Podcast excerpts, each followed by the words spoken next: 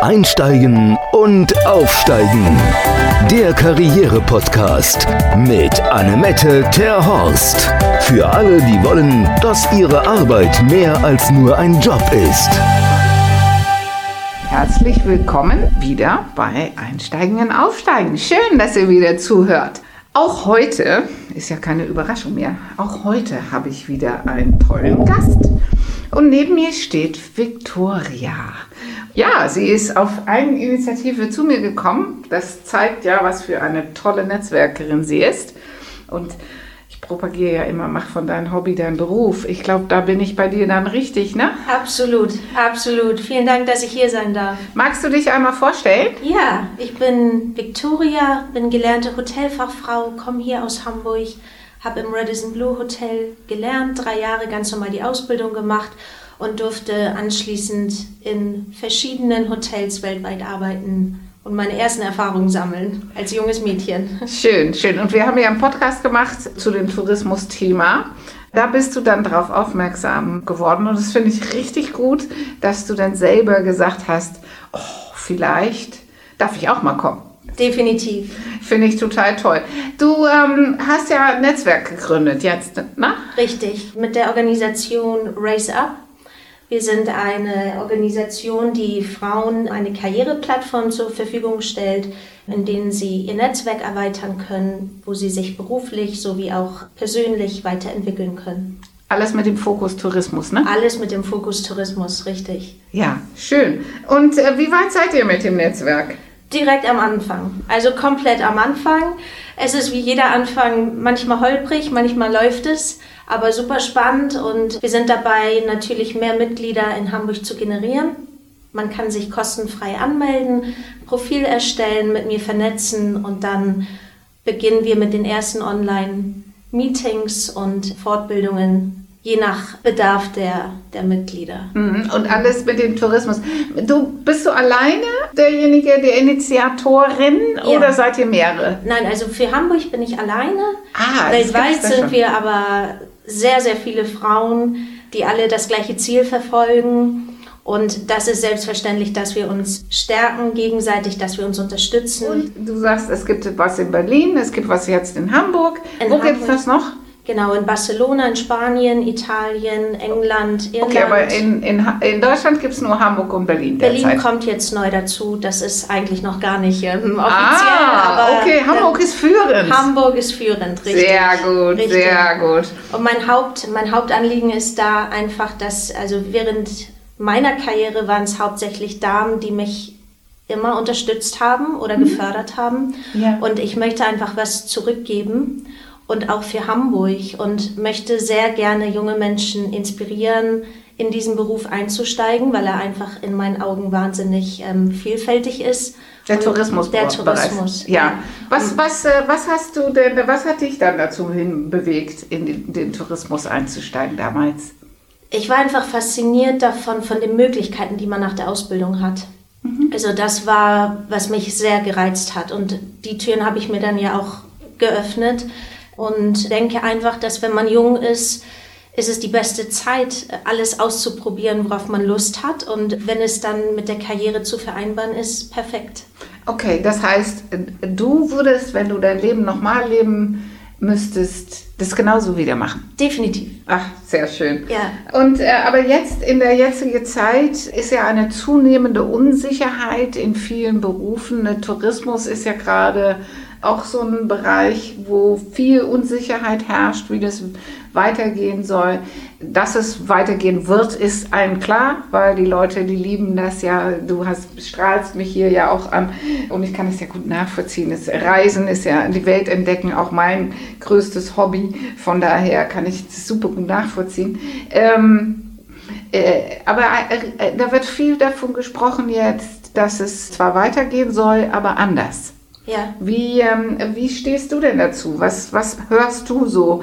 Du bist ja am Puls der Industrie. Ja, Deswegen ich denke, im, im Bereich Digitalisierung, im Bereich Technik ist einfach wahnsinnig viel Nachholbedarf.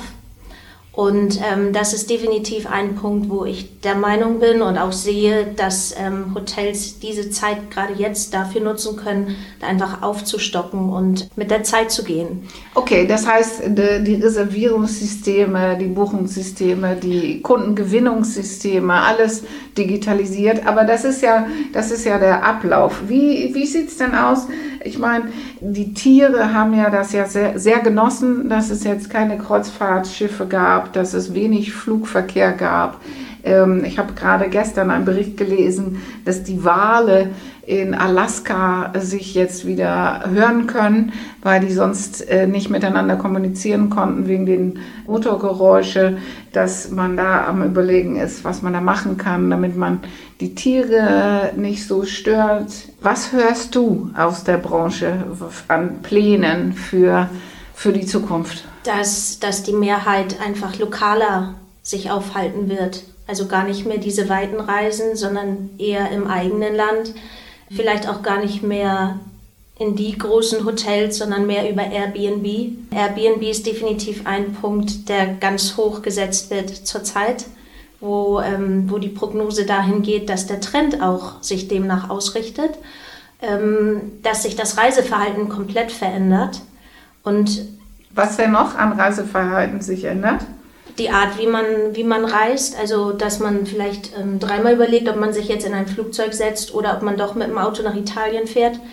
Mhm. Okay, du, du prognostizierst weniger Flugverkehr? Ja, davon gehe ich aus. Auch im Bereich Meetings.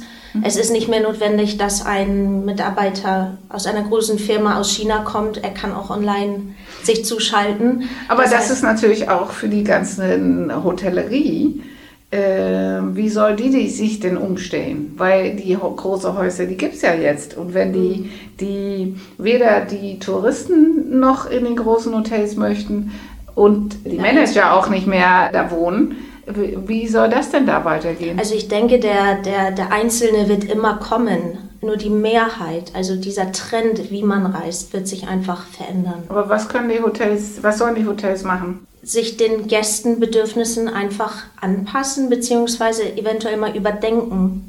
Was sollen die denn überdenken? Weil die Häuser, die sind ja da. Du sagst, dass der Trend geht hin zu individuell, Airbnb und so weiter. Mhm.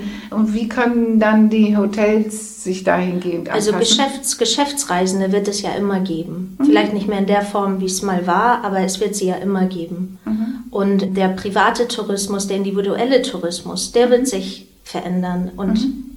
Da ist der Trend zu Airbnb. Okay, okay, so das heißt, die Hotels im Wesentlichen gehst du von aus, dass die auch in den nächsten Jahren so bleiben, so wie sie auch jetzt waren. Ja. Ein bisschen digitalisierter vielleicht. Richtig. Aber Richtig. ansonsten glaubst du nicht, dass Airbnb und die klassische Hotel Hotellerie sich irgendwie näher kommen werden?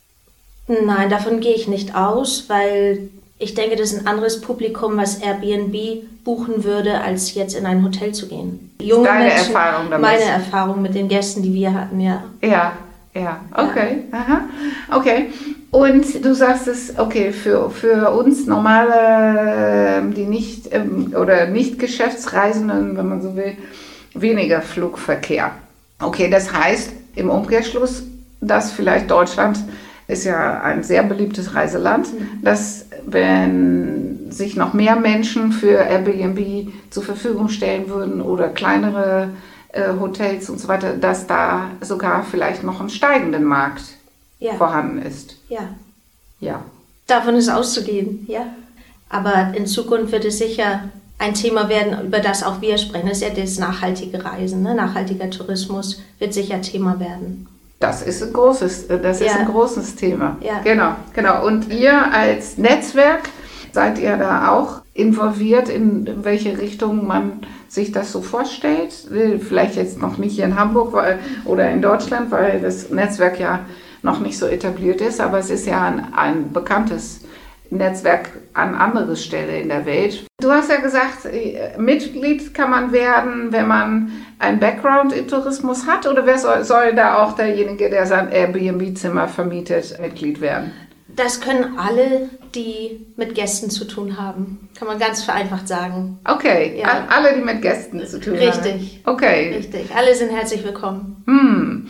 Okay, und es sollen auch nicht nur Frauen Mitglied werden, oder doch? Es können auch Männer Mitglied werden. Aber es das ist überwiegend weltweit ein Frauennetzwerk. Sie. Richtig. Ja. Richtig. Ja, das ähm, kann ich ja auch äh, unterstützen, weil Frauen in der Regel nicht so gut vernetzt sind wie Männer, Das oder? stimmt. Das ist definitiv so. Gerade auch in den Führungspositionen sind Männer da nach wie vor, dass sie die Nase vorne haben.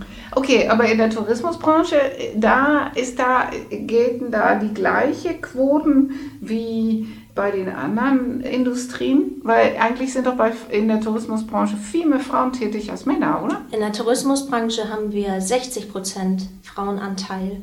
In den Führungspositionen gerade einmal, ich meine, es waren so um die 29.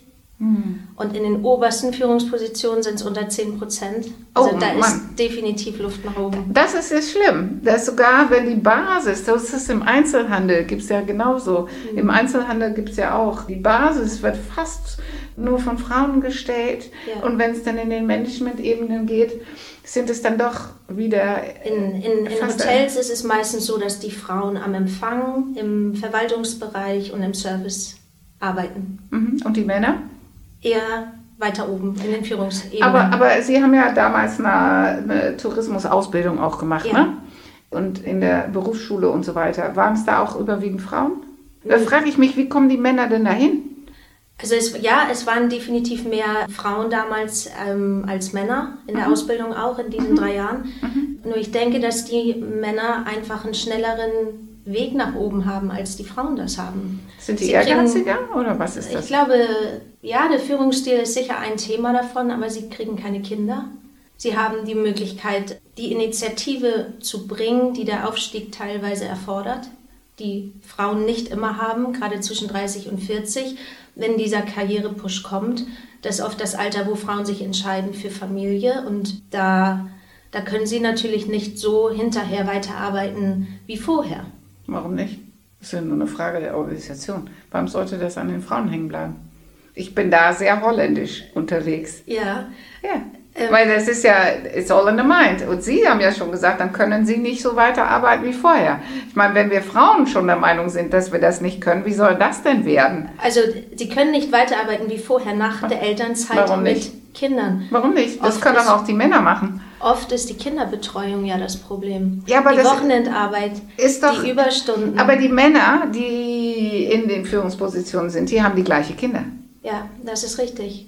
Und wenn wir Frauen schon nicht der Meinung sind, dass wir das schaffen, warum sollte dann die Gesellschaft daran was ändern? Das fängt ja bei uns selber an. Deswegen, Das, das definitiv. Nur, ich habe aus eigener Erfahrung, ich habe eine kleine Tochter und hatte, als sie zwei war, eine Hoteleröffnung mitgemacht, wo ich wirklich an meine Grenzen kam, auch aufgrund der, des Arbeitspensums. Und ein Kindergarten hat halt auch nur begrenzte Öffnungszeiten. Mhm. und, wo und- war der Mann? Der Vater? Der war auch arbeiten. Ja, genau. Ja. Und wer hat zurückgesteckt? Sie oder er? Sie haben ja danach gesagt, ich habe das ja selber gemerkt, dass ich das so nicht machen kann. Ja. Deswegen, wer steckt denn zurück? Ja, Mann Frau. oder Frau? Die Frau. So, und das ist eine Entscheidungssache. Das ist richtig. Und damit fängt es an. Hm. Und wenn wir die, wir Frauen, heute ist ja, während wir diesen Podcast aufnehmen, Weltfrauentag, wenn wir die, wenn wir die Denke und die Gesellschaft ändern wollen, müssen wir bei uns selber anfangen. Das Deswegen stimmt. kann ich das gleich Ihnen zurückgeben. Ja, Weil Sie hätten es ja auch anders entscheiden können. ja. Daher, das Muster ist auch bei Ihnen, obwohl Sie noch verhältnismäßig jung sind, so traditionell, wie es eh und je war. Hm. Wo soll denn die Veränderung herkommen? Das ist richtig. Das ist richtig. Nur man hat natürlich auch einen Anspruch an sich selber als Neumama, sowie halt auch als ähm, berufstätige Frau. Und da ist einfach der Punkt, wo man, wo man merkt, ähm, man kann nicht arbeiten und ein Kind erziehen, als hätte man keine Arbeit. Ja, aber warum sollte, das ist die Denke, der Denkfehler. Warum sollte das bei Ihnen landen? Was sagt denn Ihr Mann dazu? Was, was Da sind- müsste man ihn jetzt mit ins Boot holen und fragen. ja, aber, aber da fängt es doch an. Ja, Ich habe auch eine Tochter, Mhm. die ist inzwischen 24. Als, sie, als ich schwanger wurde, sagte mein Mann, ich werde keine Sekunde weniger arbeiten. Und ich gehe davon aus, du auch nicht. Deswegen lass uns gucken, wie wir das organisieren. Das ist eine sehr moderne Denke gewesen. Und in der Firma, wo wir beide, wir waren beide im gleichen Konzern tätig, in der Firma haben alle gefragt, sag mal, Annemet, wann hörst du auf? Und dann sage ich, wieso höre ich auf? Wie kommt ihr da drauf? Ja? Oh, du hörst nicht auf? Nein. Oh, wie machst du das denn mit der Kinderbetreuung? Und dann sage ich, frag doch den Vater, der sitzt zwei Schreibtische weiter. Warum sollte das mein Thema sein? Fanden die nicht witzig. Aber jetzt sind wir 24 Jahre äh, weiter, und ich mhm. stehe mit Ihnen hier und, und frage mich, mhm. was sagt der Mann dazu? Und Sie sagen, ich stecke zurück. Mhm. Und wenn sich da nichts ändert bei den Frauen, wird sich in der Gesellschaft nichts ändern. Und dann können wir ja meckern, was wir wollen über Kinderbetreuung und so weiter und so weiter. Aber wenn wir da nicht mal einen Punkt machen, wo soll denn da was ändern, sich ändern? Ja, definitiv fängt das bei einem selbst an. Wollte gar nicht so einen feministischen ähm, Touch hier heute reinbringen, mhm. aber ich finde, na, zum Weltfrauentag kann man auch das Thema mal ansprechen. Ja. Und zufälligerweise sind Sie heute hier, deswegen. Und Sie bauen ja dieses Netzwerk auf, damit auch Frauen besser vorankommen. Richtig. Genau. Aber wir kommen, wir werden überhaupt erst besser vorankommen, wenn wir dann auch selber in unsere Denke und dann daraus folgend in unseren Handeln bei uns selber was ändern. Mhm. Ich hoffe, ich habe Sie motiviert, heute Abend das Gespräch mit Ihrem Mann nochmal anzugehen. Das werde ich tun. Das werde ich tun. er freut sich bestimmt, wenn ich rauskomme. ja, wie gesagt, äh, man muss ja auch nicht auf die Barrikaden gehen, aber nein, nein. es ist ja genauso sein Thema, wie es auch Ihr Thema ist. Ja. Und dieses, wir Frauen neigen ja auch dazu, das zu unserem Thema zu machen mhm. und es dabei zu belassen. Ja. Aber es ist nicht unser Thema, es ist nur zu 50 Prozent unser Thema. Ich gebe Ihnen zu 100 Prozent recht. Ja. Definitiv. Es ist halt leider wirklich so, dass die Frau das Gefühl hat, sie muss sich der Arbeit des Mannes anpassen. Ja, und es ist nach wie vor in den Köpfen so, dass der Mann verdient oder hat den Hauptverdienst und die Frau passt sich halt dem Mann an, der Arbeit und. Äh, ja, aber das fängt kind. doch auch mit der Denke an. Und die Mädels ja. heutzutage, die sind alle gut, haben alle, gut, äh, haben alle gute Abschlüsse.